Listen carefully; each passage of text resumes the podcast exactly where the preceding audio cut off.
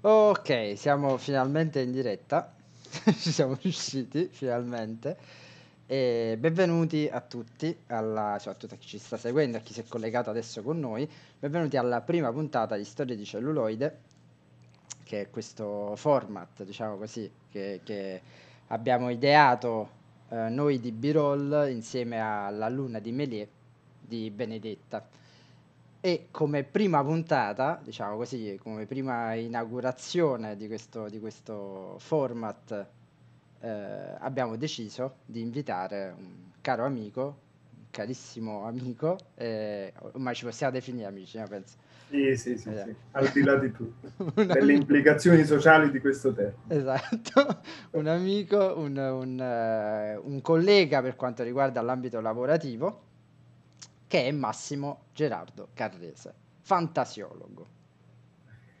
Che buonasera, hai... a tutti. Buonasera a tutti. Che in più può sembrare, dici, fantasiologo.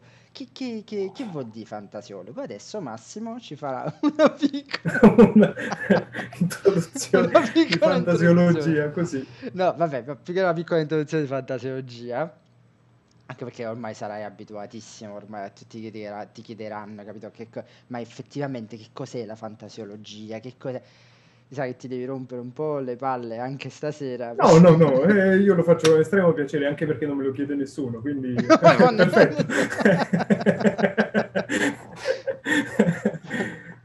eh, la fantasiologia è lo studio della fantasia, dell'immaginazione e della creatività. Eh, praticamente io studio... Uh, gli aspetti scientifici, uh, umanistici, ludici, artistici della fantasia, immaginazione e creatività. E il fantasiologo è uno studioso, cioè si occupa proprio di questo.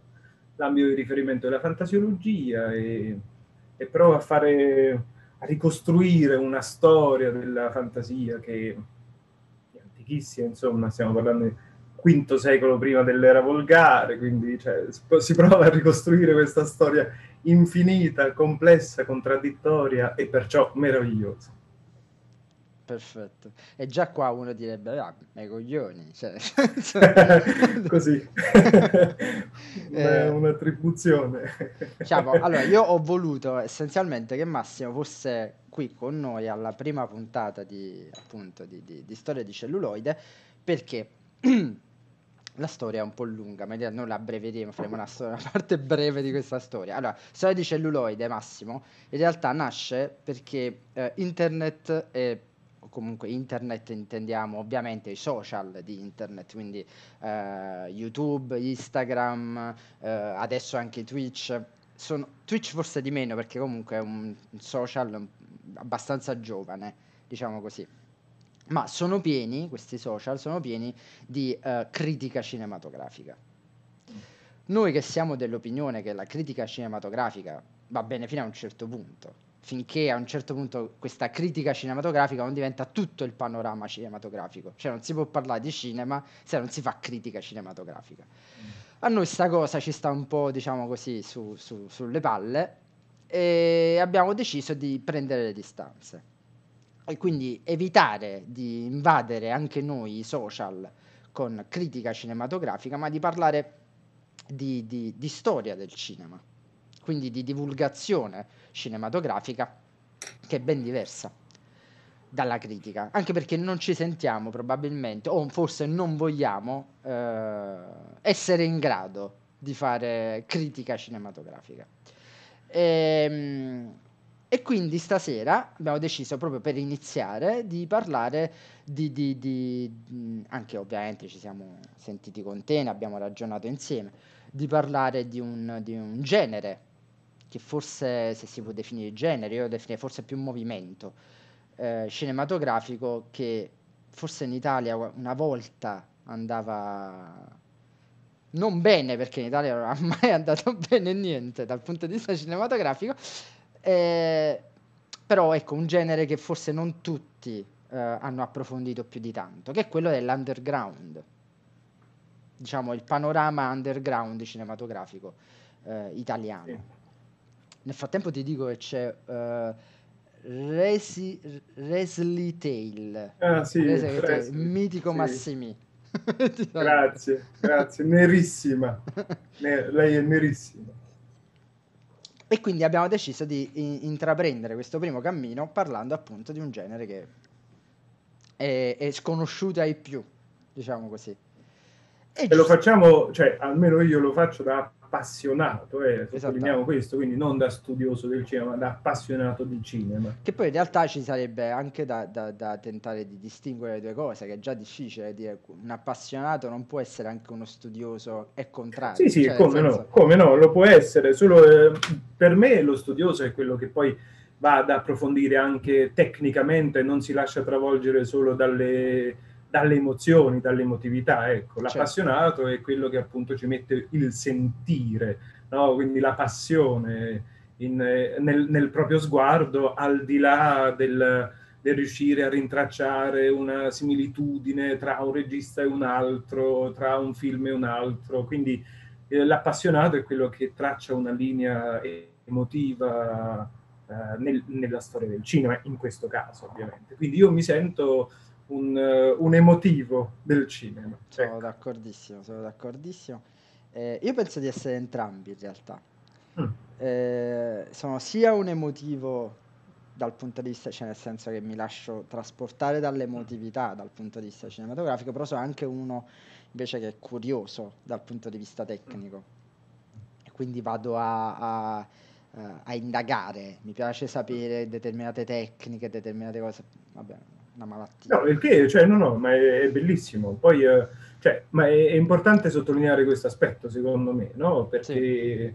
perché chi, chi è dall'altro lato, che ci ascolta, che ci guarda, deve, deve poter sapere chi, chi sono, chi sono, no? Le persone che... che stanno dando un peso a determinate parole, voglio dire. Quindi no, l'appassionato non è che si parla tanto per, no, no, voglio no, dire. Noi ci siamo eh, quindi... parati il culo fin dall'inizio, perché fino ah, al... sì, noi sì. abbiamo Benedetta, che appunto è l'altra persona che collabora con noi, che è Benedetta, che in realtà fa storia del cinema alla Sapienza ah, okay. di Roma. Ah, Quindi bene, bene, bene. Insomma, qualsiasi cosa... Siamo perfetti. Cul... Esatto, perfetti, è colpa di Benedetta.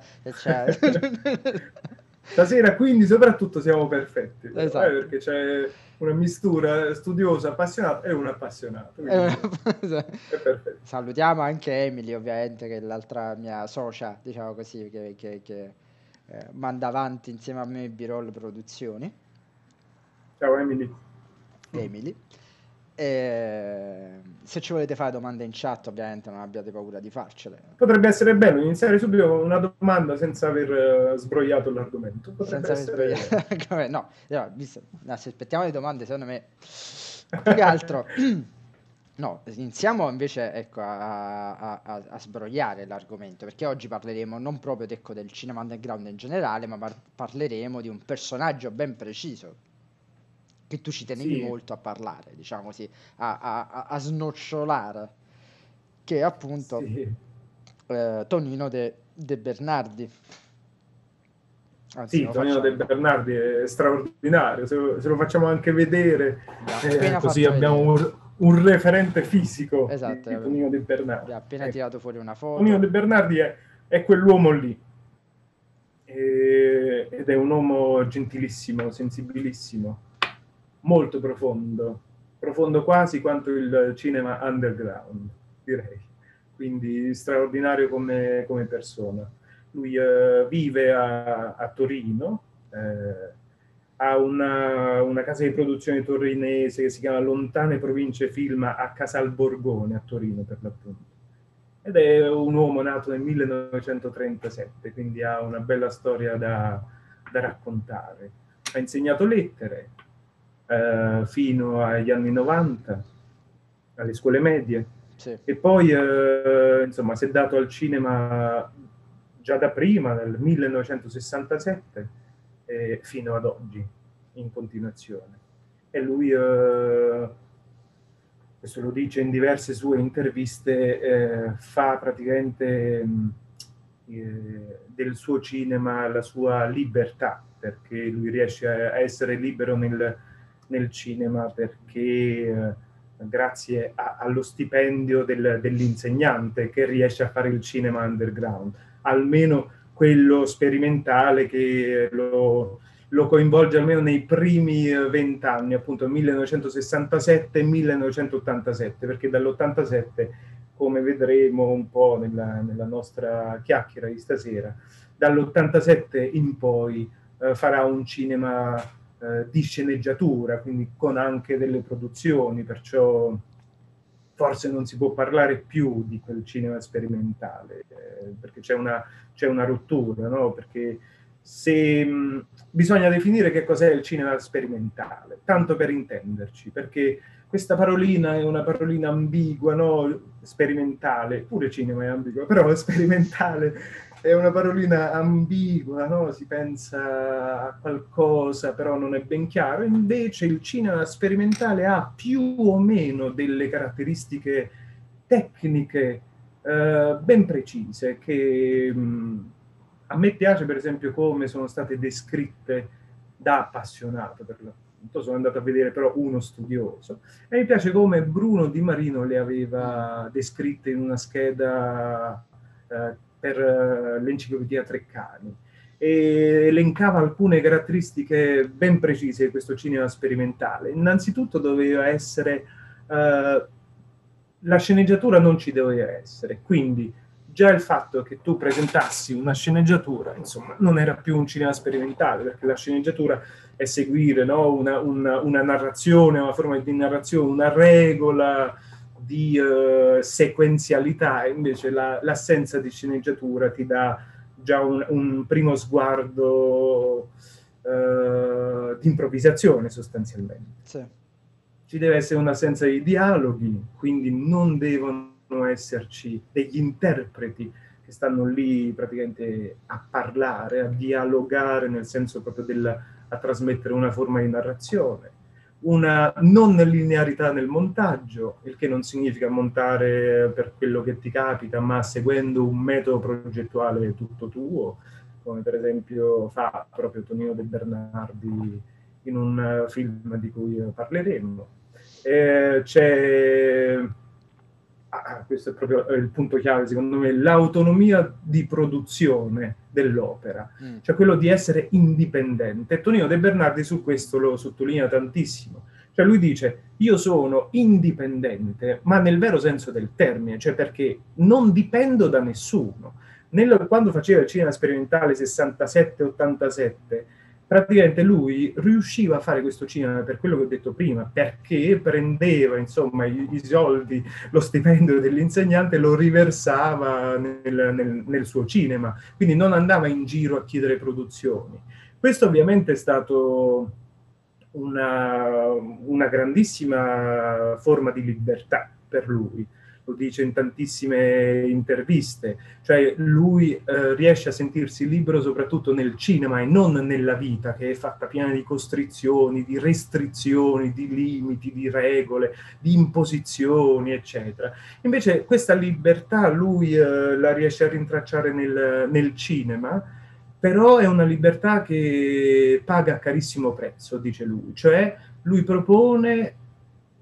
più che propone, si ritrova a fare un cinema povero, mm. ma povero inteso nell'uso dei di mezzi economici e anche di mezzi tecnici, però è una povertà che non lo ha mai ehm, escluso eh, dalla, dalla sua espressività cinematografica, cioè il fatto di dover utilizzare, che ne so, una otto millimetri perché non potevi avere i soldi per comprare la sedici millimetri, cioè era perfetto l'uso della otto millimetri come pellicola per la sua espressività, quindi anche questa è un metodo progettuale molto interessante, quindi se vogliamo utilizzare una prova tecnica è un aspetto di creatività molto interessante, perché lui è riuscito a combinare a proprio vantaggio quello che è eh, un, un limite dei, dei mezzi che aveva di, a disposizione, quindi a combinarli in una maniera originale e sorprendente soprattutto. Che poi è, è, è alla base in realtà del prodotto cinematografico, in, in un certo senso universale, quindi non, non uh, diviso per continenti, diciamo così, non è una sì, regola sì, sì. di pochi. Cioè, l'idea, dov'è che nasce il prodotto sperimentale, realmente sperimentale mm. eh, cinematografico, lì dove c'è carenza di mezzi e tu sei costretto sì, sì, sì. a reinventare determinate sì, sì, sì, cose, determina- de- reinventare determinati linguaggi. Assolutamente certo sì, assolutamente sì. E nasce anche reinventare determinati linguaggi e a chiedere aiuto anche a determinati linguaggi, esatto. perché il cinema sperimentale vuol dire entrare in connessione per esempio con la pittura, la fotografia, l'arte, e, e in Tonino De Bernardi questo ovviamente è fortissimo perché lui fa parte di questo cinema sperimentale, eh, che in Italia ha un, uno sviluppo proprio negli anni, insomma nel sessantasette parte, parte tutto, eh, secondo il mio punto di vista. Dal sessantasette all'ottantasette novanta c'è un fervore in Italia di cinema sperimentale che coinvolge tantissime figure. Tonino De Bernardi per primo, voglio dire, per quanto mi riguarda.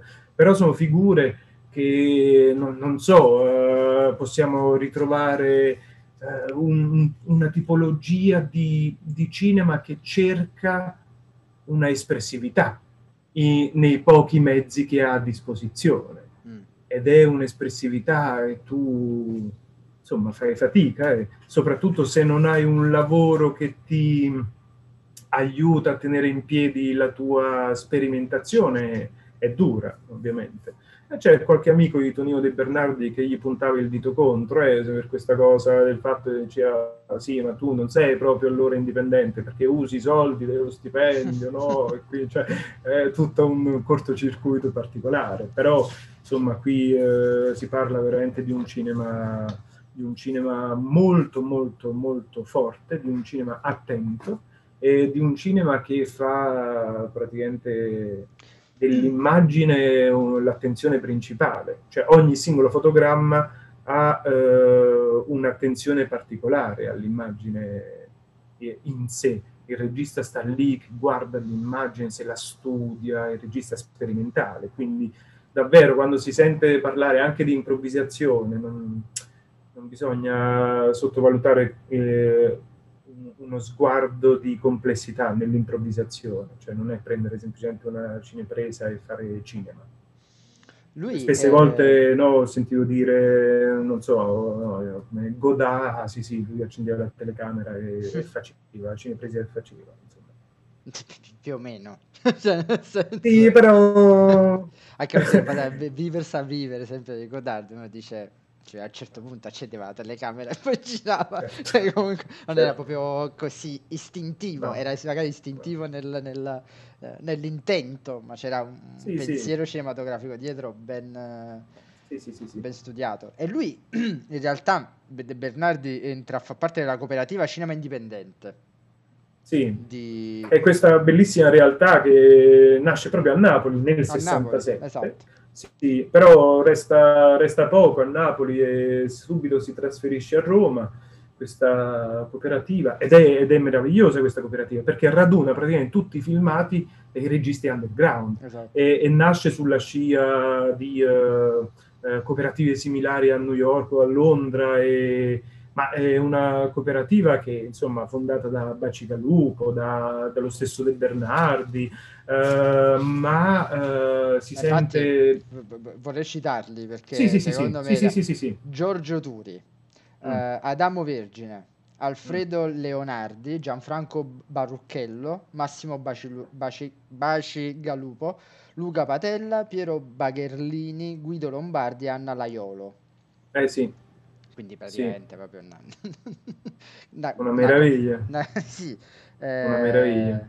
E poi ci partecipano anche degli, degli artisti niente male, eh, dai Rolling Stones a Godard, esatto. a, a, insomma, a Tano Festa, a Schifano. Eh, allora, eh, nella, una... chat, nella chat dicono, Bru- allora, eh, Resi Tale dice Bruno Di Marino, eh, mio prof e amico, dovrebbe collegarsi previo impegni familiari. Oh, ma che bello, è stato appena citato, esatto, glielo puoi riferire, siamo contenti. Eh... Ed è entrata anche Benedetta, dai ragazzi.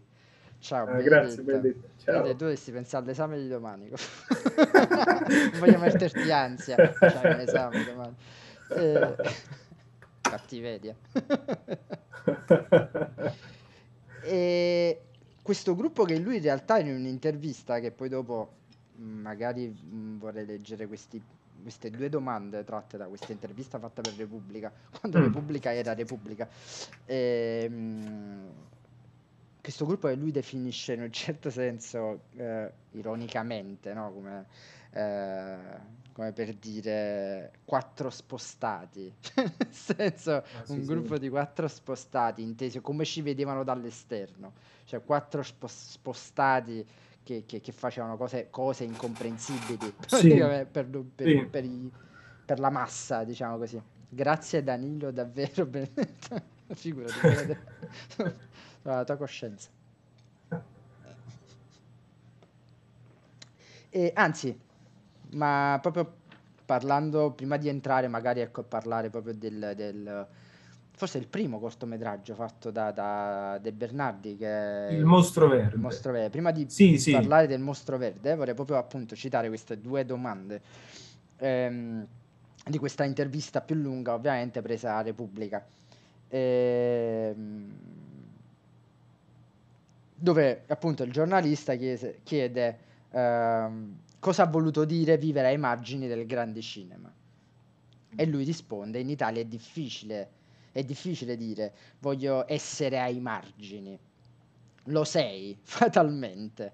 E allora devi avere una grande forza spirituale per sopportare tutto questo.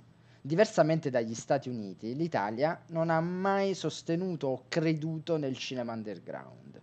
Ha sempre pensato che fosse il frutto, appunto, di quattro spostati. Tutto questo è sparito o è mutato profondamente. E allora il giornalista insiste dicendo: per lasciare posto a cosa? E lui risponde: dovrei dire a una grande malinconia o forse frustrazione, non lo so. Eh, e Bernardi ha sempre questa, questa profondo, questo profondo contatto con la realtà dei fatti. E... Mh, a conoscere i suoi... Se per me, sì. scusami Massimo. Sì, sì, sì, sì. Se per me, perché io poi eh, ho, non ho scelto a caso queste, questo passaggio, ehm, perché in realtà eh, a me è venuto da pensare, nel momento in mm. cui io ho letto queste... queste que, mh, ho trovato, non lo so, una sorta di collegamento. Il mio cervello tutto ha avuto un senso all'improvviso. Cioè, tutto nel momento in cui lui dice eh, lasciare posto forse a una grande malinconia o forse a una frustrazione. Ehm, questa grande malinconia che io reputo fino a forse a poco tempo fa del cinema italiano, eh, che è una profonda malinconia. Ehm, tipo l'altro giorno io stavo vedendo, eh, non so perché, oltretutto non me lo chiedere perché veramente non lo so, stavo vedendo Il nome del figlio, che ah, non sì. è che, uh, che il tipo la pièce uh, teatrale francese poi rifatta con Vittorio eh, con Vittorio Samaronda, con Vittorio con, con Alessandro Gasman eh, e gli altri, insomma, e, e lì si ribadisce sempre in continuazione di quanto siamo cambiati noi italiani, a come siamo tristi noi italiani. Non so se te lo ricordi, che poi era eh, lo stesso Moretti che prendeva in giro questa cosa in, sì, sì, in aprile, lo ricordo, se non sbaglio. Lo ricordo, sì, in sì, aprile, sì. Dove lui va al cinema a vedere un film italiano dove tutti quanti i protagonisti, come siamo brutti, come siamo cambiati noi italiani, non siamo più quelli di una volta, cioè, dove erano quei ragazzi del sessantotto? Ehm... Ed in realtà è vero, è vero, il cinema italiano figa, fino a poco tempo fa, prima diciamo di questa apparente, io spero, nuova ondata di registi emergenti, anche giovani, che sta portando un po' di aria fresca nel cinema italiano, ma il cinema italiano fino a poco tempo fa erano proprio queste, queste due cose che lui dice, malinconia e frustrazione.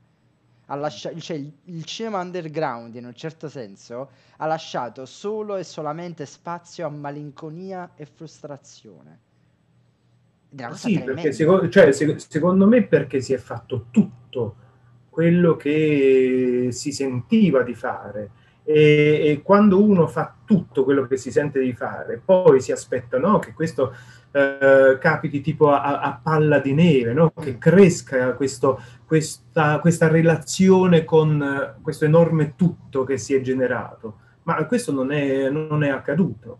Cioè, il, il punto è che in Italia, fine anni ottanta, cioè, succede qualcosa di molto particolare.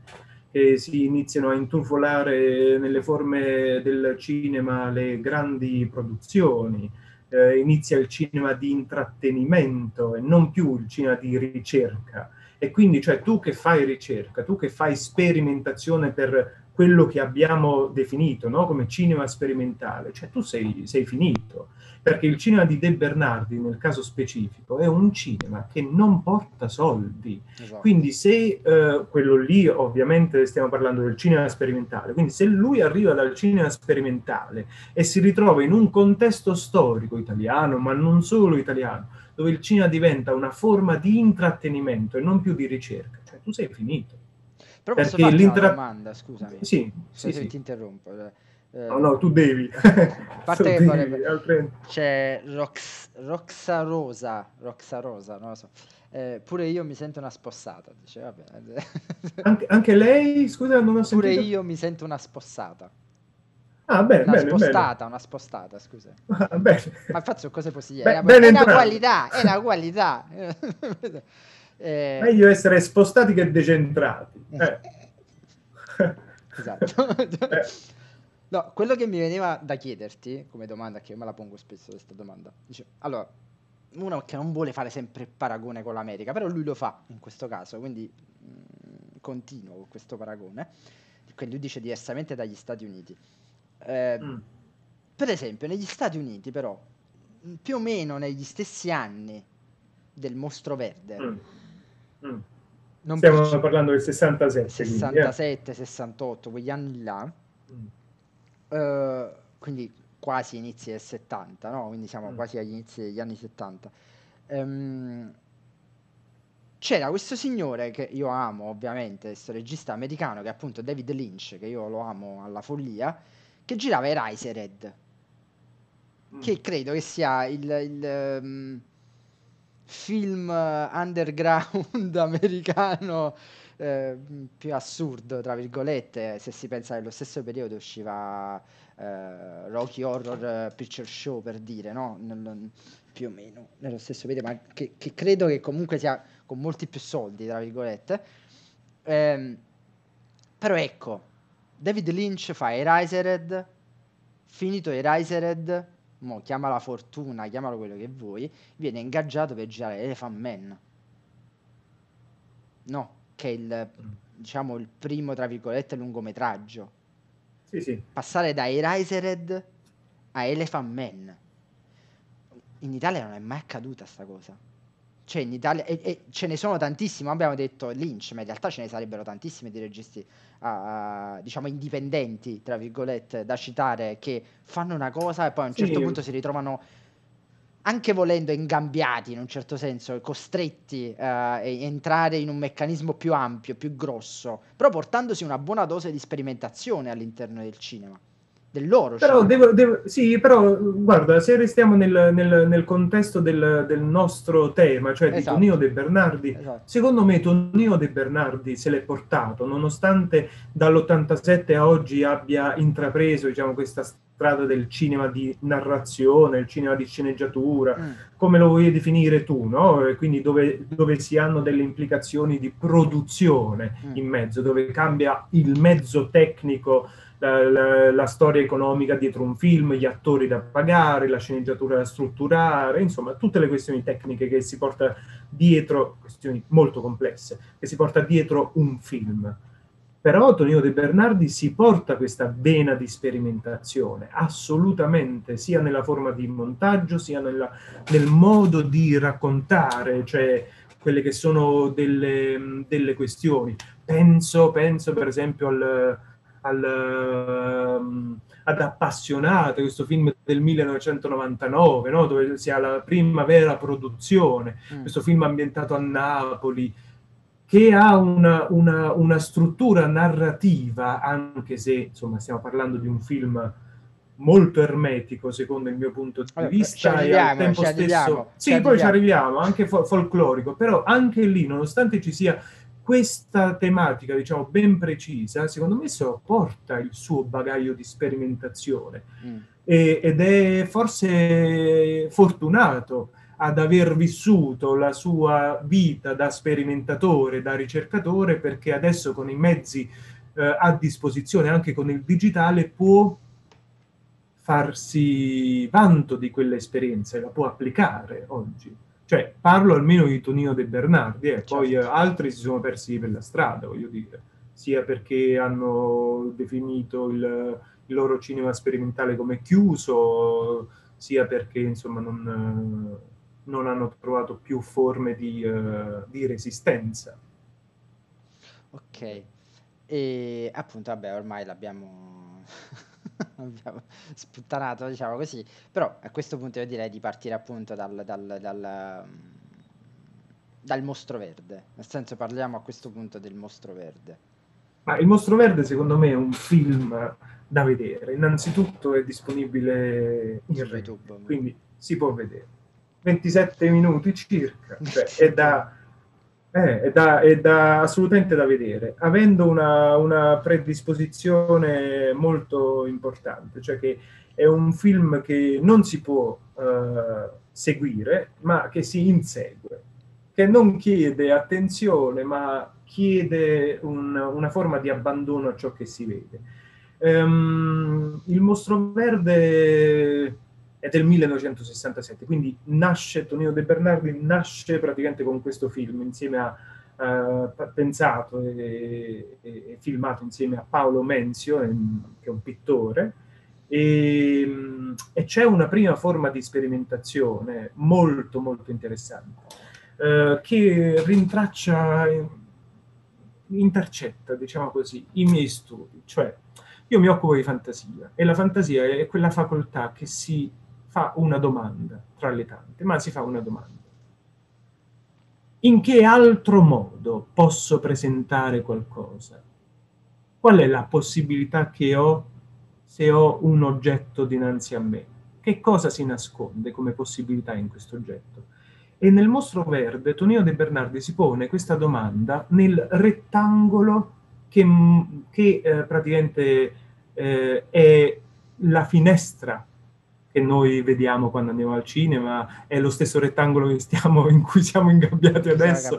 Insomma, è, è, è il nostro punto di vista nel momento in cui approcciamo al cinema, solitamente è il rettangolo. E Tonino De Bernardi decide di fare una cosa, che quel rettangolo lui lo vuole dividere esattamente a metà e farne una specie di due quadrati, dove ehm, in un quadrato parte una parte di questo film e nell'altro quadrato parte in ritardo e eh, visto da un altro punto di vista, sempre lo stesso film.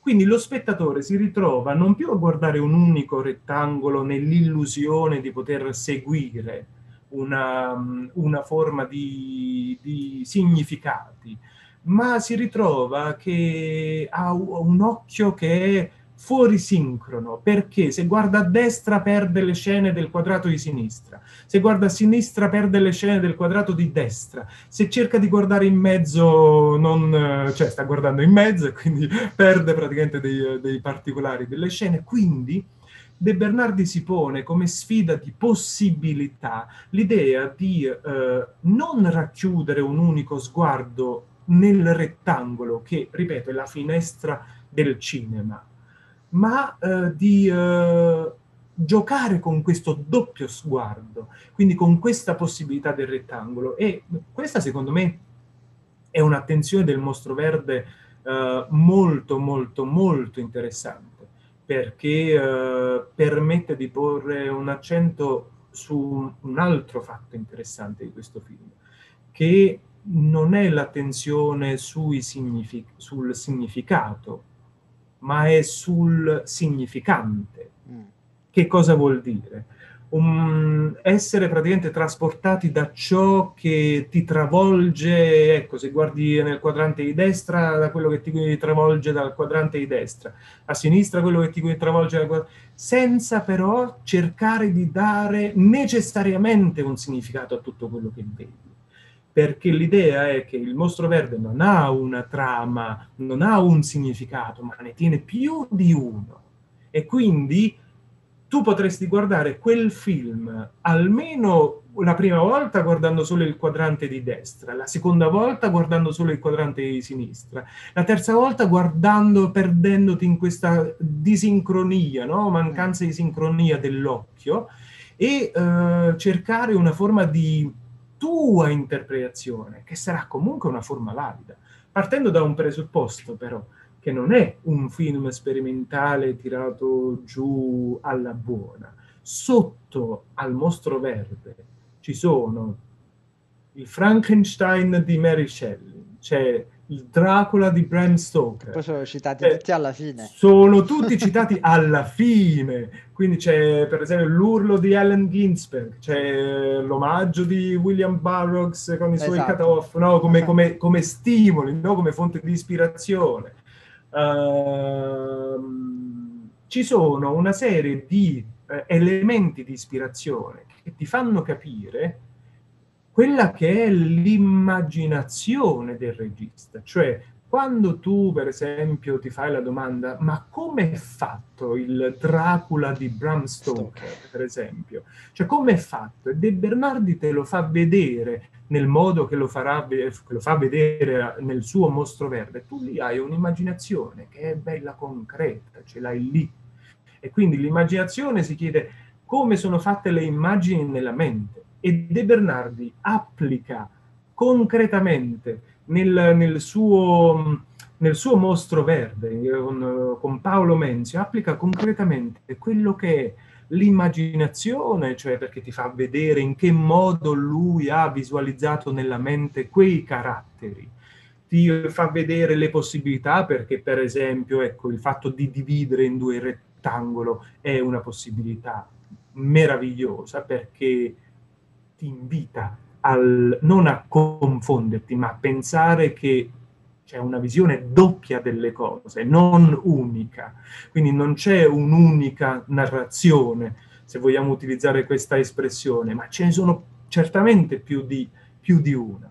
Quindi eh, eh, è una forma di concretizzazione dell'immaginazione e della fantasia, e il Mostro Verde rappresenta la creatività torinese di quel tempo, perché il quando si parla di creatività si parla di metodo progettuale, cioè lui per progettare per l'appunto il Mostro Verde si è andato a prendere come fonte di ispirazione questi testi, si è basato sulle musiche dei Rolling Stones, della musica popolare afghana, eh, poi c'è, secondo me meraviglioso, eh, il compositore Edgar Varese, cioè che ci sono questi pezzi di musica elettronica sotto e sono, sono incredibili, che si fondono con le immagini e si confondono praticamente verso la fine del Mostro Verde con l'Urlo di Ginsberg, che si sente questa, questa, questa recitazione del testo, però in realtà non si capisce niente perché c'è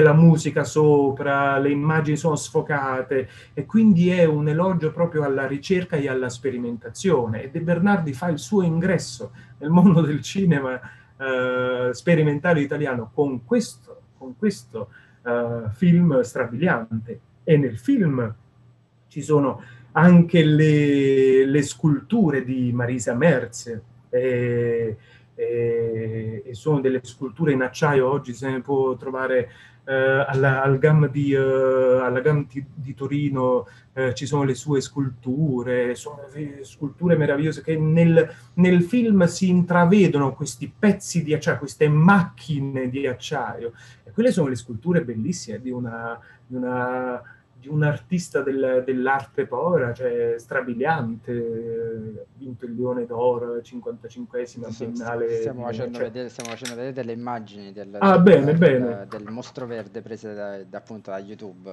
Benissimo, benissimo.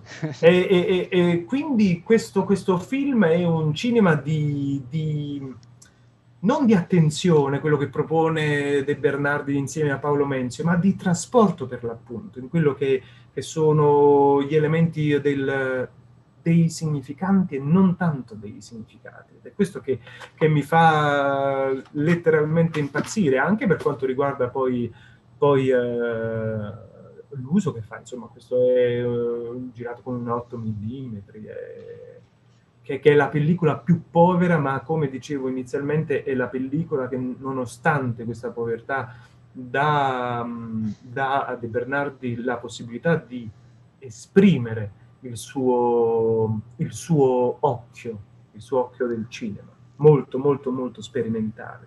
Ed è, ed è meraviglioso. E le, mh, ci, sono, ci sono varie comparse eh, nel, nel, nel, nel Mostro Verde. Cioè, per esempio, Taylor Mead, che eh, è uno scrittore, attore, performer americano, e lui praticamente ha partecipato a The Nude Restaurant di Andy Warhol del millenovecentosessantasette. Eh, ci sono i, i poeti... Eh, um, i poeti concreti eh, Spatola, adesso mi sfuggono i nomi, ma ah, comunque ci sono i, i poeti concreti, c'è Marisa Merz, come dicevo, c'è Pia Epremian, che praticamente lei è una donna straordinaria, è una cineasta indipendente, e lei inizia con Tonino De Bernardi, e nel Mostro Verde Pia è praticamente la Eva che si vede nuda, è, sì. è, è, è lei, è lei. E tutte e due se ne andavano da Chivasso a Torino in autostop per vedere la messa in scena di Brecht eh, fatta da, da, da, da Streller. E quindi eh, se ne andavano tutte e due, parlavano di cinema, sì, insomma hanno, hanno, hanno iniziato questa forma di sperimentazione insieme. Tu prima avevi citato Adamo Vergine, no? Per la cooperativa... Sì. Del, del cinema indipendente. Adamo Vergine diventa il compagno di Pia e quindi fonda praticamente il, questo centro di cinema sperimentale. E poi eh, Pia è l'unica donna, l'unica donna a far parte di questo cinema underground. Anna Laiolo, che hai citato prima, lei ha sempre firmato, il che non vuol dire qualcosa di negativo, eh, per carità, ma ha sempre firmato tutti i suoi lavori con il marito Guido Lombardi. Ma eh, quindi l'unica firma, per esempio, eh, Pia Epremian eh, inizia nel millenovecentosessantasette con eh, Prussad, anche lei inizia nel sessantasette. Insomma, questo anno è The Nude Restaurant di Andy Warhol sessantasette, quindi uh, Il Mostro Verde sessantasette, Prussad di uh, Pia Epremian nel sessantasette. Questo è un anno strabiliante ed è un anno che si porta poi nel corso dei vent'anni, questo riverbero delle, delle sperimentazioni, che per Tonino De Bernardi finisce diciamo nel, nell'ottantasette con, con Elettra, quando scriverà insomma questa sceneggiatura per, per Elettra. Però è, è un cinema quello del, del è un film quello del Mostro Verde assolutamente che mi richiama questo perdersi nei significati di cui parlava tantissimo anche Carmelo Bene, no? Lui come Nostra Signora dei, dei Turchi, cioè, si, sente, si sente la sua voce, ma c'è la musica barocca sopra la sua voce. Vuoi veramente aprire non... questo capitolo, Massimo? Ma sì che lo voglio aprire questo capitolo, perché in realtà cioè, è, è tutto molto, molto connesso, perché uh, è questa ricerca dei significanti e non più de, di, di, di dare il valore a un significato. E forse rispondendo anche alla domanda che avevi fatto prima, no? Su questo stato di malinconia del cinema, probabilmente il cinema è diventato anche così malinconico perché si vuole dare necessariamente un significato alle cose, esatto. Cioè un, un significato, e non pensare alla pluralità, ai pluralismi dei significati, cioè che mi permette di avere più punti di vista su qualcosa. E quindi c'è il cinema di narrazione o la fiction che, di intrattenimento in tv che ti eh, svalvola prima di andare insomma, a fare la nanna. Quindi questo è, è, è quello che ci, che ci propongono, voglio dire. Allora, ed è un, un cinema che non, non, arriva, non arriva al grande pubblico. E vorrei sottolineare questa cosa, non perché il grande pubblico sia un pubblico stupido, ma perché al grande pubblico non è data la possibilità di osservare questa tipologia di cinema, di, far, di godere di questa tipologia di cinema, perché nelle multisale ma anche non di odiare trovi... questa tipologia ma di certo, cinema. Ma certo, il godimento può essere anche questo un finto godimento. Eh, certo. Anche schifarlo, ah, anche o, odiarlo certo. È vero senso della parola, cioè è, è la certo. Scelta quello che manca in un certo senso. Certo. Allora c'è cioè, Elisa Regna che dice attraverso ah, sì, Elise.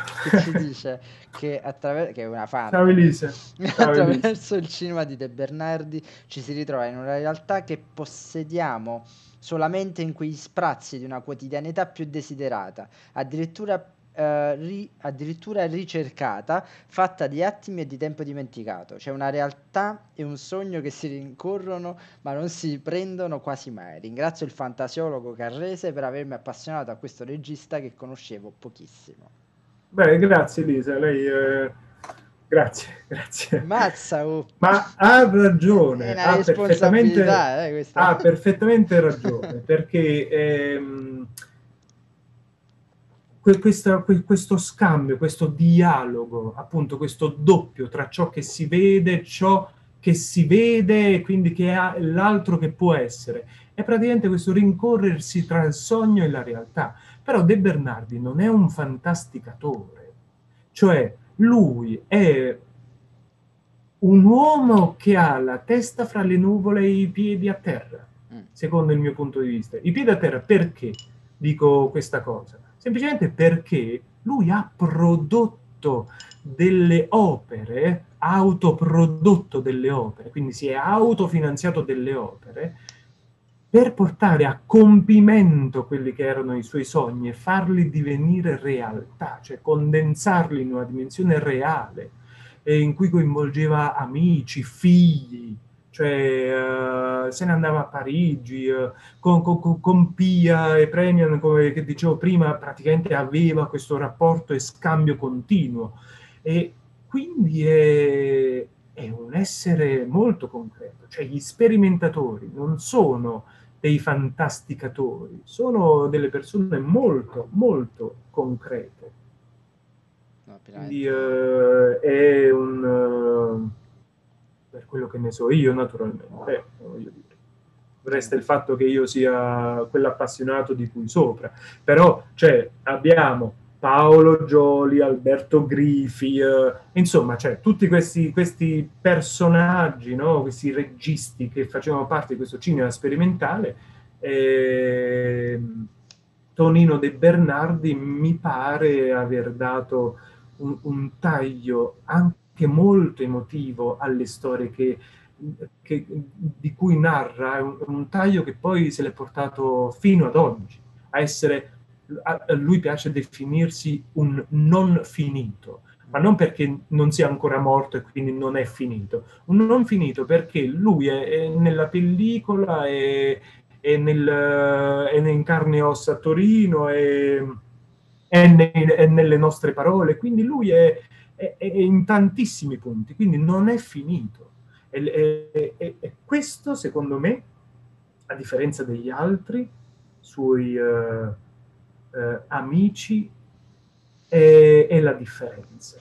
Perché De Bernardi è, è riuscito e riesce ancora oggi a, a mantenere vivo questo cinema che forse non è più sperimentale per quello che ci dicevamo prima, ma gli echi di questa esperienza sper- sperimentale ci sono tutti, ci sono tutti, a mio parere.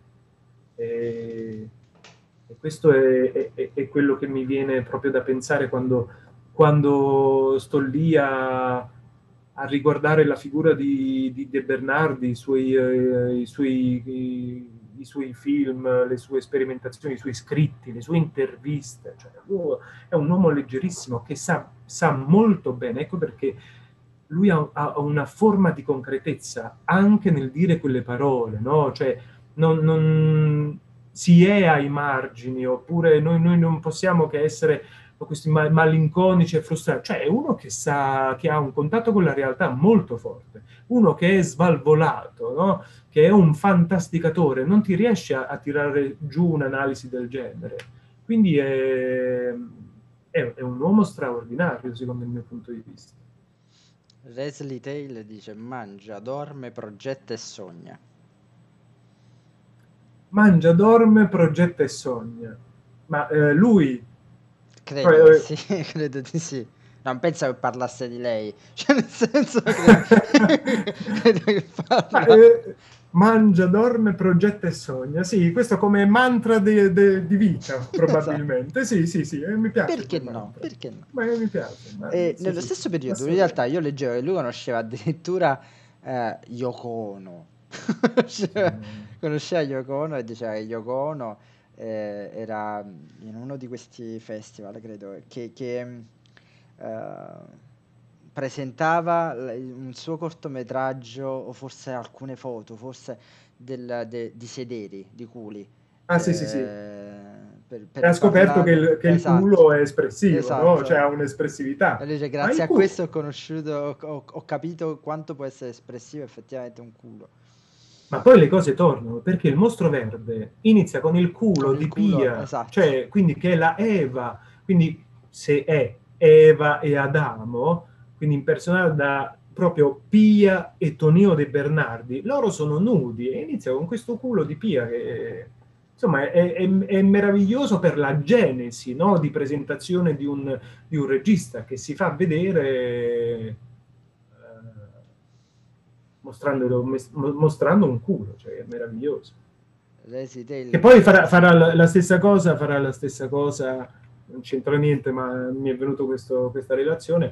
Beh, Kubrick con Eyes Wide Shut c'è il culo della Kidman eh, appena, appena parte il film. Eh, cioè, il, il culo non è una parola volgare. No, cioè, assolutamente. Eh, no, eh, assolutamente. Anzi, io non, non so se non c'entra niente. niente. Però eh, noi abbiamo una, una, un'amica che si chiama Giulia, e salutiamo, che forse non vedrà la diretta perché dice che a quest'ora lei fa la vita coniugale, però ehm, ehm, che forse rivedrà magari il girato quando poi lo monterò, metterò su YouTube. Saluto Giulia che ha una pagina, eh, che ha una, un profilo Instagram che io amo tantissimo, si chiama Cineculli. Dove... della raccolta di tutti i culi, non dirlo. Sì. Ma dai. Lei raccoglie frame per frame tutti i culi delle varie pellicole, dai più famosi ai meno famosi, ed è, è, è fantastico, è geniale, è veramente geniale, e forse nemmeno lei si rende conto di quanto in realtà abbia un potenziale tutto questo. È brava, brava. È bravissima, è bravissima, ci siamo sentiti proprio oggi, infatti penso che rifaremo qualche altra cosa, che abbiamo fatto una, un'intervista con lei, eh, che era troppo geniale per non essere intervistata. Eh, e lei fa proprio questo, e effettivamente grazie, ecco, grazie a Giulia, cioè De Bernardi, grazie a Yoko Ono, io grazie a Giulia mi reso conto effettivamente quanto può essere espressivo e quanto da un culo in realtà si possa capire poi in realtà tutto il film, cioè sì. Che sembra una cosa assurda, sì, sì, sì. Ma è così, no, anche perché noi facciamo un... un gioco che noi siamo, cioè, siamo Cool Quiz, che effettivamente sono tipo tre film, cioè tre immagini di culi, e noi dobbiamo indovinare quel culo a quale film appartiene. E ci riesci. E questa è una cosa eh, fantastica. Sì, è, è la cosiddetta faccia... Elisa Regna fa un cuore, un cuore stilizzato, oh. E dice, in realtà è, è, è, è un culo. Ah sì, anche eh, certo. Questo è un culo. Anche quello è un culo, certo. In realtà io so che sì. Nasce in realtà come... Se, come ah, come ci sono varie interpretazioni, ci sono varie interpretazioni. Quella è una, sì. Sì, che una. Sia il, cu- il culo della donna o dell'uomo, in realtà come si vuole, visto dall'alto, credo, visto sì, in posizione. Sì. È un'interpretazione. Le analogie poi eh, ovviamente si, si sprecano, però è, è una ipotesi. Sì. E io ho visto che in realtà oltre al, al, al mostro tu, abbiamo fatto una scaletta, ma che ovviamente non stiamo rispettando, che probabilmente... ma no, ma va bene, va bene così, cioè in realtà io sforeremo delle cose, ma, ma eh... sì, ma va bene. E oltre al Mostro Verde, maledetto che non sia altro, eh, tu mi hai messo anche Vento del Cinema di Procida. Eh sì, eh. Nella, nella cartella, diciamo così, di, di, di, di immagini. Ma sì, perché è un, un festival, secondo me, meraviglioso, che è terminato tristemente nel duemiladieci. E a Procida Enrico Ghezzi. Ecco, ecco eh, con la foto eh, di, di un mito in comune, in realtà. Portava, portava sull'isola registi, documentaristi... Eh, uh, di, internazionali, ma con, con di uno sguardo uh, incantevole, incantevole per il mondo del cinema e per la vita. E io ho seguito diverse edizioni, ho seguito diverse edizioni, me ne andavo a Procida e seguivo queste edizioni e, lo dico con un vanto, mi capitava spesso di essere anche accanto a Enrico Ghezzi e di commentare sempre da appassionato alcune scene che vedevamo insieme, quindi c'era c'era un coinvolgimento, perché Procida si presentava come un contesto anche molto intimo, quindi eravamo veramente in pochi, e, ma che ne so, c'era Herzog, Sokurov, c'era Tonino De Bernardi, Cipri e Maresco, ma cioè davvero Edoardo Sanguinetti. Non c'era nessuno. Ma non c'era nessuno, non c'era nessuno. E, e in una di... E, e, questa manifestazione si chiama Il Vento del Cinema, e che poi non hanno fatto più, per fatto. tutta una serie, una serie di, di motivi. E a me era capitato di incontrare Ghezzi sul, sul treno... Uh, Lecce-Roma una volta, e di essere casualmente nella stessa carrozza, e, e così ci, ci salutammo, ma non siamo amici, forse neanche conoscenti, ma ci riconoscemmo, ecco. E quindi ci salutammo e io subito, come prima cosa, gli chiesi ma il vento del cinema a Procida, e lui disse probabilmente altri venti soffieranno a Procida, questo molti anni fa. E... e purtroppo non si è fatto più niente, però io lì eh, che ne so, feci anche un viaggio senza sapere con Philippe Garel sul traghetto, insomma, non lo riconobbi assolutamente. Poi eh, dopo mesi vidi sul tappeto rosso a Venezia, c'era questo che passava su, sul tappeto rosso, e io dicevo ma io questo l'ho visto, ma chi è? Philippe Garel che presentava I suoi amanti irregolari, un film... Eh, mi lascia senza fiato ancora oggi. E, e a Procida però ho avuto modo di confrontarmi sempre, sempre da appassionato con, con Tonino De Bernardi, e abbiamo chiacchierato, cioè, anche, anche poco, però io gli dovevo dire quanto lui fosse bello per me, quanta ispirazione mi avesse dato anche nei miei studi. E soprattutto era un periodo che coincideva con, con, con il fatto che io vivessi a Napoli, e lui aveva fatto nel millenovecentonovantanove Appassionate, questo film dedicato a Napoli, uno sguardo torinese. Ancora oggi io resto molto stupito eh, di quanto uno sguardo di un torinese abbia saputo tracciare il folklore di Napoli, della Napoli che, che conosciamo benissimo. E siccome Appassionate mostrava questa Napoli così intensa, violenta, eh, folcloristica, ermetica, eh, scambiammo insomma diverse parole proprio su, sul suo film, e, e Appassionate è uno di quei film che anche qui c'è uno sguardo doppio sul, sul mondo. Se Il Mostro Verde presentava il rettangolo diviso in due, eh, Appassionate presenta invece la storia di Napoli divisa in due momenti storici. C'è la Napoli degli anni venti di inizio Novecento in bianco e nero, che si intreccia in qualche modo strabiliante con la Napoli di oggi, di oggi del millenovecentonovantanove, che è a colori. E però per esempio anche già, già il cast è completamente diverso, c'è Iaia Forte, c'è Bonaiuti, c'è Filippo Timi, Timi sì. Sì, che insomma fa ehm, ci sono anche musicisti eh, con l'Assurdo, Gragnaniello, insomma il cast è completamente diverso. La cosa insomma molto importante è che Tonino De Bernardi ha sempre pagato tutto, quindi non ha mai lasciato in questa sua sperimentazione eh, musi lunghi, quindi è un uomo per come ho avuto modo anche di conoscerlo personalmente, per quel poco mi sembrava un uomo molto sincero e, e diretto, anche se non ricordava il titolo di uno dei suoi film.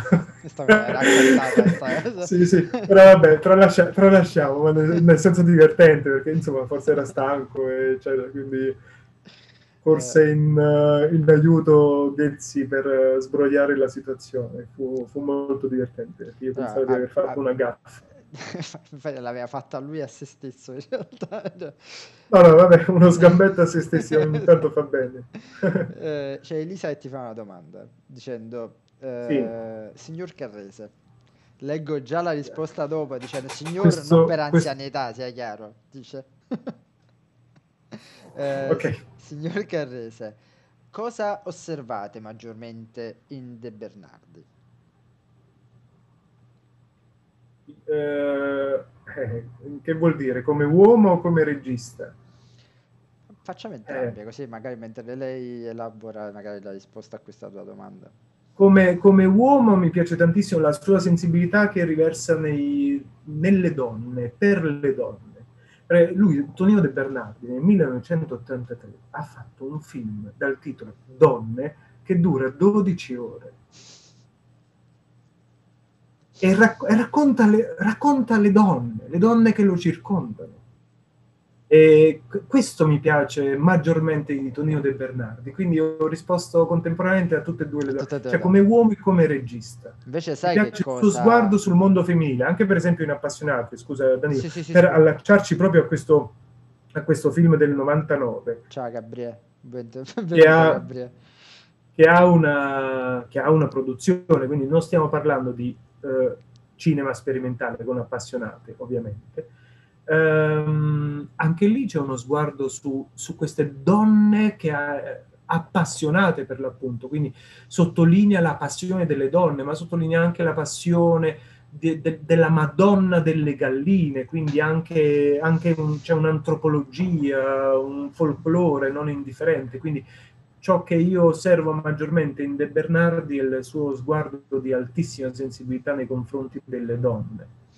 Io dicevo, in realtà una sensibilità che oltre a questo film che tu adesso citavi, in realtà ho, ho, che un altro film che non ho potuto vedere perché non l'ho trovato essenzialmente, perché è difficile trovare roba sua, eh, però ha girato una cosa che è, è il mio pallino non so da quanto tempo, eh, che è una, una sorta di... di, di, di, di non so se il termine giusto sia documentario, però un, un, un, quasi un, un seguire eh, la, le, le vite delle prostitute. Um, Ma eh, lei, dici? Non, non, non, con, non mi ricordo il titolo. Rosa, Rosa Tigre, forse. Forse, forse. Eh, sì, sì, eh, sì, sì, sì. Dove lui appunto, diciamo, segue la vita di varie... Di, di, la vita in generale, comunque la, la vita, diciamo così... professionale, si può dire professionale, mm, sì, sì. Di, di, di, di, del, di alcune prostitute, eh, mm. che io ho sempre trovato un'idea molto molto interessante, cioè, un mondo molto interessante più che altro. Ah, eh, sì, sì, sì. Quindi, eh, anche eh, questo sottolinea quella sensibilità, la sensibilità di cui, è questo eh... diceva appunto, la sensibilità del mondo femminile. Eh, del, che, de, questo diciamo... mi, mi, mi, mi ha sempre molto affascinato di, di De Bernardi, moltissimo, sì, perché non, non è uno, si spinge ai limiti della sensibilità anche su, per quanto riguarda se stesso, che non è un, una cosa da poco, insomma ci vuole tanta ricerca, tantissima ricerca, e poi ha viaggiato tantissimo e ha avuto modo di frequentare persone meravigliose, quindi questa sua sensibilità, oggi è un ottantaquattrenne, ma io ho visto delle interviste recentissime, più o meno recenti, e mi pare non abbia assolutamente smarrito questa sua sensibilità. No, anzi, ecco. Per il mondo, anzi. Eh. Eh, ho visto anch'io alcune sue interviste, de, de, de... Come, come ti scrivevo in privato, dicevo, è, sì, è, è sì, un sì. uomo buono. Cioè, nel senso, lo è, lo è, è, lo è. La prima sensazione che ho avuto Cioè, Madonna, quanto è un uomo buono questo signore. Lo è, lo è eh. davvero. Io quando lo conobbi a Procida mi, mi, mi colpì tantissimo questa sua, questo suo, questa sua gentilezza. Ecco, la parola giusta è gentilezza. Sì. E accoglienza dell'altro. Eh, cioè, voglio dire, sono due, due forme umane oggi un po' sottovalutate. Un pochetto. No, anche perché lui, ecco, in un'altra intervista che io ascoltavo, lui diceva eh, spesso ci sono dei momenti in cui ripeto a me stesso che, che eh, guardandomi allo specchio mi dico sono un fallito. Eh, poi però lui ci ripensa dicendo eh, ma in realtà no, perché io ho fatto comunque eh, quello che mi andava di fare, cioè nel senso sì, sì, continuo sì. a fare quello che mi va di fare, quindi perché dovrei sentirmi fallito come eh, artista, cineasta o quello che... Ma eh, poi il fallimento... Fallimento è una parola pesante oltretutto. Molto, eh. molto pesante, ma il fallimento appunto ha una serie di, di colori, quindi bisognerebbe capire fallimento in che senso. Esatto. Cioè, che forse non chiarisce in quella intervista, sarebbe bello da, da approfondire, però... Eh, leggo che bello... ha, ha lavorato anche con sua figlia Giulietta. Sì, sì, ha fatto insomma diversi, diversi film, per esempio in Appassionate c'è c'è Giulietta, mi pare, c'è proprio. Sì. E quindi... Eh, e, e dopo Appassionate mi pare che Giulietta abbia deciso di smettere, perché lui ha, ha sempre avuto... la cinepresa in mano che era nata e poi eh, ha detto basta perché cioè, probabilmente... sì, in un'altra cosa diceva lui ha, uh, um, sempre nell'intervista quella su Repubblica lui diceva che, che è arrivato a un certo punto e filmava tutto, sì, sì, filmava sì. anche durante, mentre lui mangiava filmava, aveva la cinepresa sì, sì, in mano sì. e girava quello che aveva di fronte sì, mentre ma, mangiava mentre... con Tonino De Bernardi, ma penso che con tutti eh, I, uh, i registi del cinema sperimentale, stiamo parlando veramente di persone che no, non c'era il momento artistico e il momento della vita normale, quotidiana, delle abitudini quotidiane, cioè era un, una, una fusione. Ed ecco poi dove subentra anche il discorso della malinconia di prima, cioè, non, non c'è più questa possibilità di essere un'unica cosa nel mondo del cinema, intendo dire. Certo. Poi privatamente ognuno riesce a fare cose meravigliose, però per esempio cioè, lui ha sempre sottolineato questo suo essere folle e quindi anche questo fatto di mangiare con la cinepresa, di riprendersi in continuazione, però di essere un folle costruttivo e non distruttivo, quindi anche la follia, nat- naturalmente la follia può essere molto buona oltre a essere molto ingiusta e cattiva. Lui ha una follia molto buona e uh, un piccolo aneddoto, praticamente mi ritrovai sempre a Napoli uh, in un bar di amici e all'improvviso vedo che in questo, in questo bar entra, um, entra un tipo, io lo, lo guardo e, e penso di riconoscerlo immediatamente ed è, è, è insomma è scomparso da forse nel duemiladiciotto mi pare, giovanissimo, Salvatore Cantalupo, che era un volto conosciuto per essere il sarto di Gomorra, mm. eh, Pasquale il sarto di Gomorra.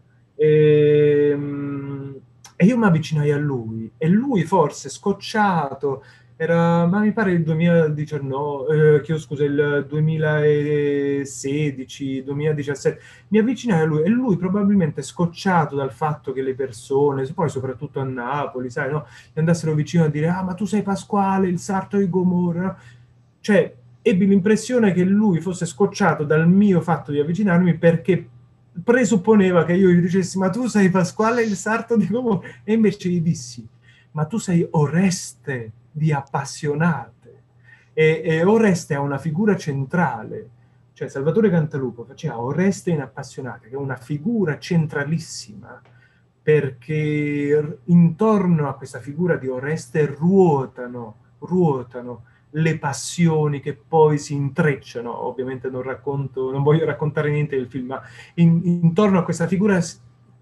intreccia, si intreccia tutto il sistema delle passioni eh, tutto il sistema delle relazioni che sono in Appassionate, ed è, e questo è assolutamente incredibile. E quando io gli dissi, ma tu sei Oreste, lui sgranò gli occhi e si mise a sorridere, cioè proprio quel, quel sorriso, perché disse, ma dai, sul serio? E gli chiesi proprio, cioè, una domanda molto, molto così eh, spontanea, ma com'è stato lavorare con Tonino De Bernardi?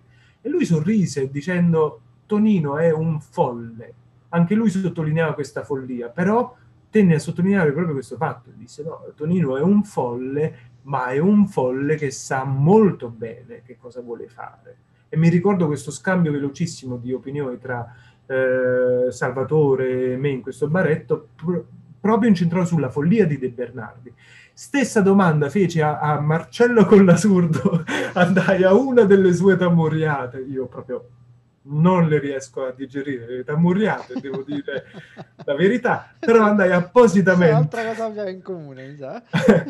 Andai appositamente a una di queste, di queste feste e uh, a fine, insomma, dello spettacolo andai da Collasurdo e lui anche forse di presupposto, no? il, il pregiudizio di dire, vabbè, ma questo viene e dice sì, ma che bravo, oppure fai le domande sulle tamuriate, e dissi...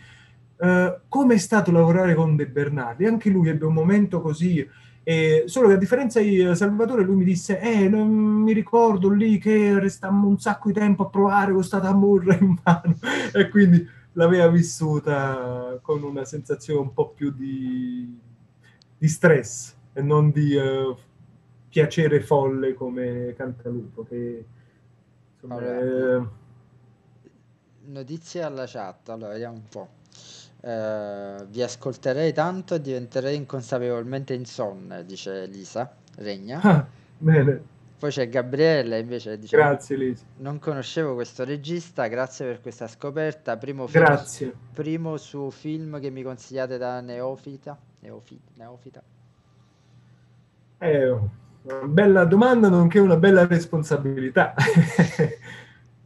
Bisognerebbe Eh, sì, Gabriele, bisognerebbe, quindi, nel senso, bisognerebbe capire bisognerebbe capire se ha, insomma, no, vabbè, io direi conosco biso- tutto di Gabriele, bisogna... quindi te lo dico io, nel caso di, c'hai qualche domanda da fargli ti rispondo io. Tra cinema, tra cinema sperimentale o un cinema di sceneggiature, cioè sperimentale, sperimentale. E allora no, no, Il Mostro Verde, cioè il primo, devi iniziare con Il Mostro Verde, sì. Se supera lo scoglio del Mostro Verde è esatto, fatto. Esattamente. È, la cosa è tutto in discesa. È, è tutto in discesa. È la cosa che dico sempre. Quando uno affronta un regista magari un po' più ostico, se affronti il suo film più, diciamo, tra virgolette, complesso, diciamo, sì, sì, te, sì. Poi dopo è tutta, lì, tutta in discesa la strada. Poi, se, sì, poi sì, fa sì. tutto. Eh, io lo dico con Lynch questa cosa. Eh. Dico, Lynch, io dico, se superi appunto Eraserhead, il Land Empire scivolerà come niente, cioè, è inevitabile. E il Land Empire è una botta. No, ma è così, è, è così. Poi eh, bisogna avere, vabbè, sì, cioè, quel, il, il cinema sperimentale richiede tempo, chiede. Non richiede a, attenzione, come dicevamo prima, richiede tempo e richiede eh, l'abbandono, di essere, di, di abbandonarsi. Quindi sì. Se ci si mette lì con il piglio di voler capire è l'atteggiamento sbagliato. Sbagliato, esatto. Esattamente. Ma molto, molto sbagliato. Bisogna anche secondo darsi la possibilità di stare male guardando che si guarda. Ah, questa certo, è una cosa che ho certo. sperimentato sulla mia pelle. Sono stato molti anni fa, appunto, feci una serata quando ancora... Ecco, non conoscevo determinati film, diciamo così, della, della, della corrente più sperimentale, dove appunto io guardavo, erano le tre di notte, tre di mattina, io guardavo Eraserhead e subito dopo guardavo quel film che ti dissi, che era eh, Bigotten, ah, sì. del regista francese. È, è, è stata una, una nottata dove mi sono vissuto l'angoscia, ecco, ma nel vero senso della parola. C'è la, la, la, la possibilità di potermi, di, di, di, di potermi angosciare liberamente. Eh... Sì, ma eh, questo è molto importante quello che dici, perché uno magari parte dal presupposto e dice no, il film è brutto, non mi piace, lo stacchi. E eh. eh, no, e eh no, e eh no. Eh no. Eh no. Io feci una presentazione del film di Nostra Signora dei Turchi e Carmelo Bene, eh, eravamo probabilmente in eh, trenta in sala, dopo la prima mezz'ora eravamo in eh, dodici, dieci e, e io, cioè, dissi questa cosa, che un po' parafrasando anche Carmelo Bene: se siete venuti qui per ascoltare o guardare una storia, siete cascati male. male. Cioè, siete veramente cascati male. Quindi il cinema sperimentale ha bisogno di una forma di attenzione, di trasporto, e non di... cioè di mh, scusa, una forma di attenzione e non di ricerca di un significato. No, no, ma sono d'accordissimo e sono pienamente, cioè veramente molto, molto d'accordo. Eh, poi è una de, de, delle cose che dico spesso anche al, ai ragazzi, no? Durante il laboratorio, questi laboratori che noi facciamo con il festival. Ehm, dimenticate il, il, l'idea di dover dare un senso a tutto. Ma è difficile, però, eh. Tu lo sai meglio di me. Cioè, difficile. Quando hai, uh, ti rapporti con, uh, con adolescenti che ricercano, ma naturalmente, il senso, senso in tutte le cose, dare un significato a tutte le cose, cioè, è dura, eh, è dura. È molto dura, è molto dura. È, è... Però è, è, allo stesso tempo è, è, è, come dire... ti dà di quella, quella voglia di, di, di, di, di, di fargliela assaggiare determinate cose. Eh, sì, ma, eh, ma che ben venga, certo. Sì, eh, infatti è capitato lezione scorsa, fargli vedere mm. lentamente piccole cose, e alcuni mm. proprio erano uh, non capisco che, che sto vedendo, e altri invece interessante. E, e quell'interessante è la prima, il primo mattone su cui costruire qualcosa. Ok, hai trovato interessante, allora dopo guarda questo, questo e quest'altro. Quindi sì, sì. Inizia, poi chissà, magari eh... ah, vedi Danilo, poi c'è anche la presunzione che quando uno dice sì sì ho capito, c'è la presunzione di aver veramente capito. Esatto. Ma che ne sai? Che ne sai che hai capito? Esatto. Cioè, che cosa, che cosa sai? Che ne sai tu? Che questa è almeno... una cosa che mi fa incazzare tantissimo, perché la, finalmente la spiegazione del finale di... Sì, sì. E tu sì, dici, sì. Ma se quel regista manco lui sapeva che cazzo voleva di quel per finale, esempio. Come ci per puoi esempio. Arrivare tu? Cioè, come, come puoi avere questa presunzione? Il passaggio è proprio questo, cioè... la critica alle volte, esatto, no? Sai che cosa, che cosa fa? Fa esattamente questo passaggio qua. Esatto. Trae le conclusioni senza, senza andare a bussare un attimino alla porta della fonte e di dire: tu che sei il regista, tu che sei lo sceneggiatore, tu che hai progettato il film, ma che, cioè, confrontiamoci, io ho visto questo, tu che esatto, dici? Esatto. No, il confronto, invece la critica, pam! Stronca direttamente o, o, o elogia direttamente. Vabbè, bisognerebbe parlare anche un po' delle perversioni che stanno in una certa critica, eh, ovviamente. Ah, no, ma beh, penso la critica ha fatto più sarebbe, sarebbe un'altra, un'altra faccenda. La critica, fa- la critica, quella diciamo così, magari ecco, forse non quella che piace a noi, tra virgolette, che appunto... Che Ghezzi, diciamo, non era proprio... Io non l'ho mai reputato, per esempio, Ghezzi un critico. Io l'ho reputato un, un, un uomo che sapeva raccontarti il cinema. Sapeva con quali parole sap- raccontarti il cinema.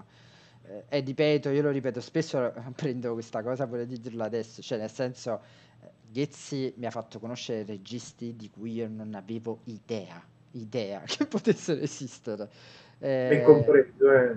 Io registravo i V H S di notte per capire orario, dopo che cosa ci fosse. Fuori orario è, era eh. il, probabilmente il programma più bello partorito alla Rai, probabilmente, e non lo farà mai più un programma del genere la Rai, eh, perché non esistono più persone come Ghezzi. Io lo ripeterò sempre questo. No, ma stai sottovalutando il Netflix della cultura adesso, eh. Scusami. Che, che puoi pretendere dalla tivù pubblica? Perdonami. Eh.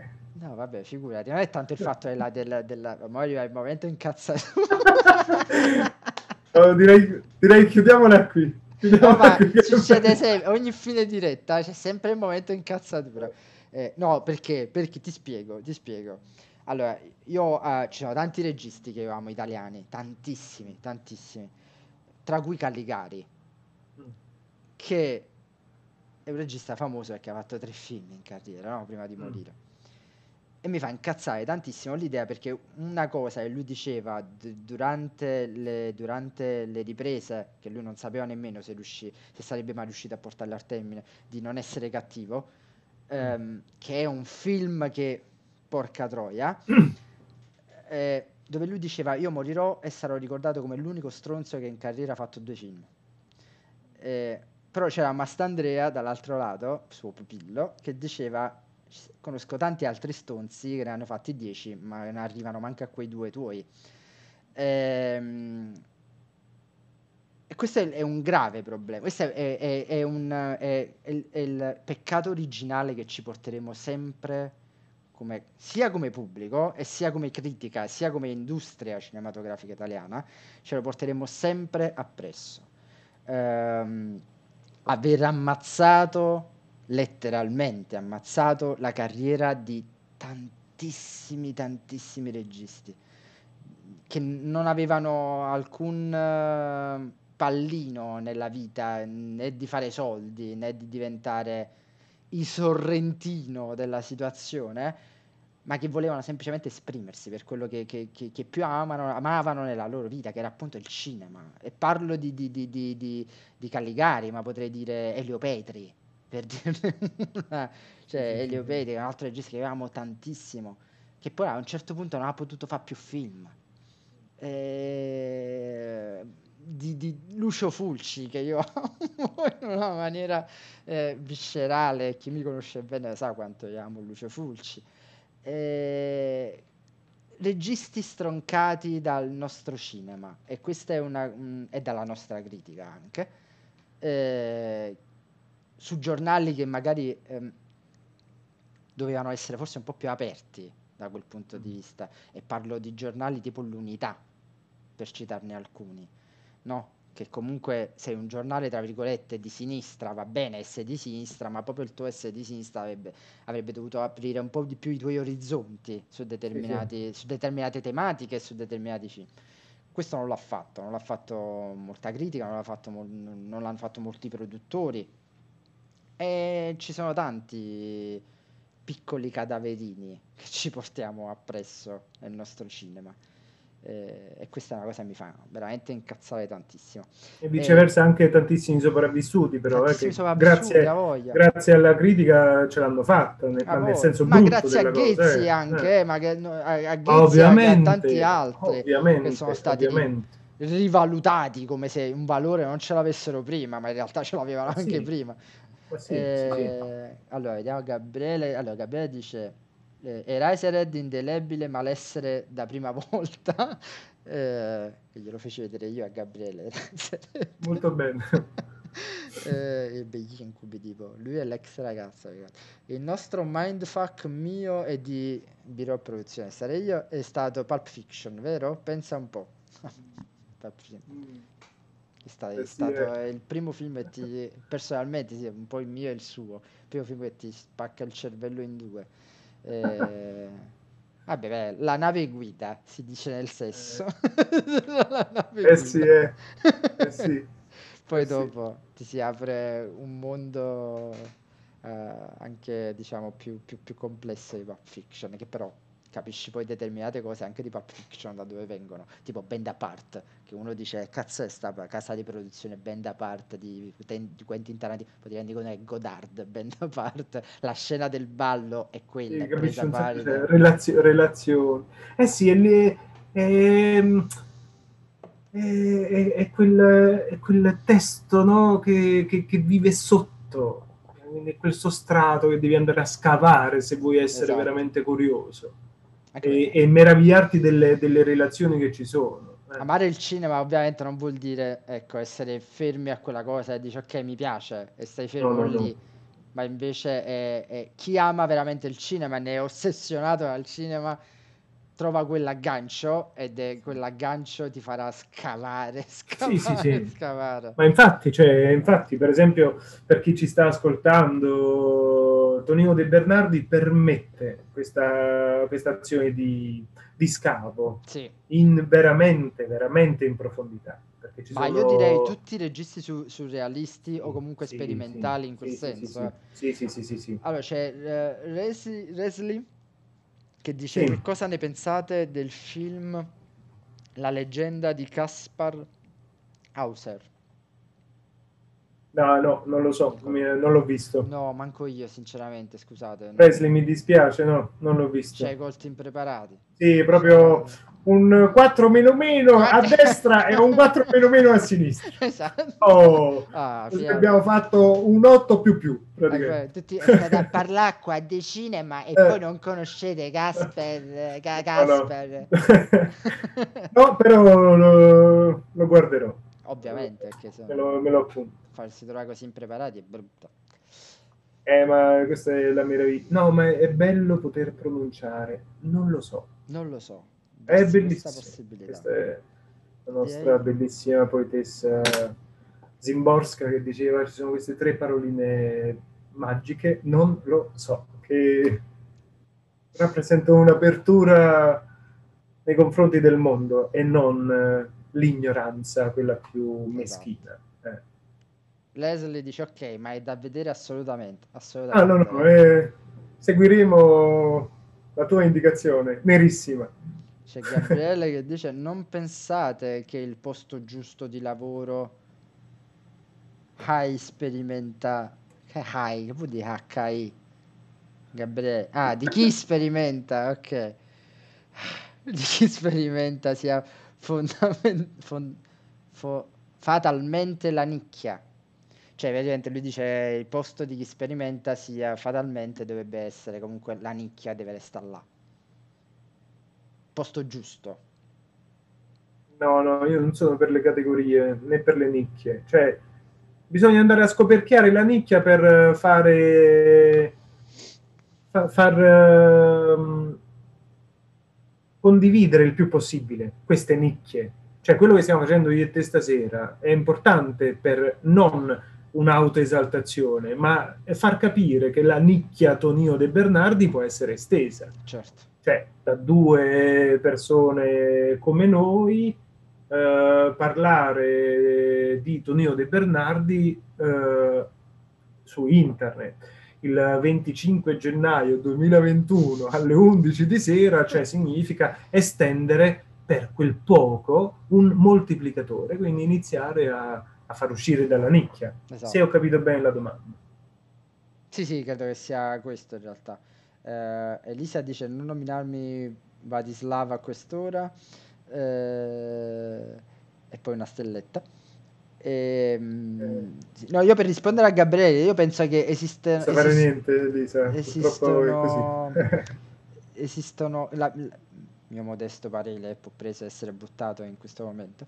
E che, che, che esistono esistono delle scuole, questo sì, più che, più, più, più che dei contenitori, più che nicchia, tutte queste cose qua, esistono delle scuole eh, sì, dove un regista o uno spettatore, in questo caso è giusto che si faccia le ossa. Eh, sì, sì, sì, sì. La scuola del surreale o comunque dello sperimentale, tutto quello che ne, che, che ne viene giù, È, è un'ottima scuola da questo punto di vista, perché ti, appunto ti dà una possibilità in più, cioè ti dà la possibilità di, di, di poterti esprimere in un modo che è tuo, ma che paradossalmente può essere condiviso da tanti, eh, o anche da pochi. L'importante è essere condivisi, ed è ehm, ed è quello che più o meno a me piace del cinema. C'era la Bibbia del cinema, che è Hitchcock Truffaut, ehm, dove Truffaut dice a Hitchcock, dice se, se si tornasse improvvisamente, ed erano gli anni settanta, se si tornasse improvvisamente così di colpo per magia al cinema muto, eh, l'ottanta per cento dei registi oggi dovrebbe cambiare mestiere. Ehm, ed è verissimo, vale oggi e varrà per sempre questa, questa, questa, questa piccola magia ideale. Eh, proprio per questo l- l- sperimentare, dare la possibilità a se stessi di trovare un linguaggio differente dal Massimo si alza, va al bagno, fa la pipì, torna a letto. Datti una possibilità diversa, eh, quella possibilità esprimersi, di esprimersi. esprimersi. Poi, se questa forma di espressione intercetta la sensibilità e o la tecnica di chi ti sta di fronte, ma che ben venga. Ah, però io cioè, non mi posso limitare nella mia espressività e, ed espressione se sto pensando all'altro che cosa penserà di me, eccetera, eccetera. Io mi esprimo, fare, fare, creare, non per autoesibirsi, ma per esprimersi. Questa è la cosa fondamentale. Quindi penso a Penso anche a questo, quando penso al cinema sperimentale degli anni sessanta e il ventennio del, della sperimentazione italiana. Penso anche a questo. Tutti hanno espresso, poi hanno tirato le somme di quella forma d'espressione, ma intanto hanno espresso, hanno detto, hanno fatto. Poi si è capito un attimo che cosa, come strutturarlo, come nominarlo, come definirlo, eccetera, perché insomma questo faceva parte anche proprio del cinema sperimentale. Poi cioè il cinema è una bellissima illusione, soprattutto se parliamo di cinema, ma anche la vita è un'illusione. Se pensi, se pensi che... che elabori tutto quello che vedi con il cervello, che riempi le cose che pensi di vedere con gli occhi, invece con le forme dell'immaginazione. Cioè, eh, anche su, da un punto di vista neurologico è un'illusione. Quindi, eh, se ti illudi eh, di, di, di fare per l'altro, secondo, secondo il mio punto di vista, te stai esagerando. Se ti illudi per fare, eh, per te soprattutto, e andare dopo alla ricerca dell'altro, secondo me è la strada giusta. Beh. Quindi loro hanno fatto questa, i registi sperimentali, intendo dire, hanno fatto questa, questa meravigliosa, eh, hanno adottato quello sguardo interdisciplinare, che è una prerogativa del cinema sperimentale, come dicevamo a inizio serata, cioè il fatto di entrare in relazione con più discipline significa entrare in relazione con una pluralità di sguardi e con una pluralità di altri. Poi, se lo fai intenzionalmente è un conto, se non lo fai intenzionalmente ne è un altro, però è, è quel taglio che, che fa la differenza, cioè il fare. Allora, c'è Gabriella che fa tempo, non posso mai scordare Only God Forgive, visto al cinema di Casoria, al Maxi Cinema, e la faccia dei commenti, e la faccia ai commenti del pubblico, meraviglioso esperimento sociale. È vero, è verissimo. Che meraviglia. Tutti che si aspettavano che Drive due. Eh sì, eh. E... Vabbè, io direi che se non ci sono altre domande dal pubblico avete giusto un minuto per se volete fare altre sì. domande. Eh, altrimenti abbiamo sforato, beh, pensavo peggio, abbiamo sforato solo di mezz'ora. No, ma va bene, cioè, va penso bene. Sia, sia giusto anche per lasciare la curiosità sulla figura di Tonino De Bernardi, no? Che, che comunque è sempre qua, è proprio, cioè, la foto impressa ormai è, è lì, noi la togliamo. E, mh, in realtà si potrebbe pensare, cioè, senza, ok, oggi abbiamo parlato di Tonino De Bernardi. Eh, noi in realtà io e Massimo all'inizio avevamo l'idea principale di dividere quest'ora in quattro parti di quindici minuti ciascuno, di parlare... saremmo mai riusciti, tu lo sai, no? Riusciti, eh, di parlare di, di, di diciamo quattro momenti in realtà del, del, del, del cinema nostrano, diciamo così. Sì, sì, eh, era Tonino De Bernardi, Cipri sì, e Maresco, Maresco. Antonio Rezza e Flavia Mastrella e Nostra Signora e, e poi Carmelo Bene, Carmelo certo. Bene con Nostra Signora di Turchi, che magari in realtà si potrebbero a questo punto dividere in quattro appuntamenti. Oggi sì, abbiamo fatto il no? primo, certo, perché no? Eh, anche perché ci tengo agli altri, ci, tengo, ci tengo fortemente agli altri.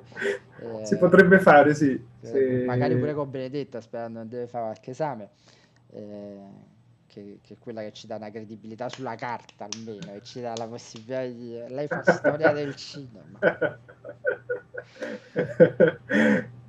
Però è andata bene, io sono stato bene, grazie, no, sì, Danilo, infatti, ovviamente. Te, grazie anche a tutti e a tutte le persone che hanno partecipato. Se le persone che hanno partecipato, ecco, vogliono, vogliono seguirci, basta mettere un follow al, al canale, così alla prossima appuntamento avranno direttamente l'avviso che gli avviserà, praticamente stiamo per entrare in diretta, probabilmente eh, settimana prossima, con un nuovo argomento di storie di celluloide, e magari con Massimo poi ci organizziamo. Eh, sì, sì, bisogna cosa... organizzarsi, sì, sì. Però l'idea di, di proporre una visione su Cipri, Maresco, Rezza Mastrella e Carmelo Bene e, e... direi eh, fantastico, anzi fin troppo, cioè eh, fin troppo. Infatti sì. Ecco, eh, fin troppo. Infatti sì. Vabbè signori, io penso che sia giunta l'ora. Sì. È giunta l'ora di salutarci. Andiamo a fare la nanna. Questo video ovviamente lo troverete poi sul canale YouTube di Birol Produzioni e su, in forma ridotta, anche su Instagram, eh, dove appunto seguite Birol Produzioni e la Luna di Méliès, che è il, l'altro compare, l'altra socia. E, signori, è stato veramente un piacere.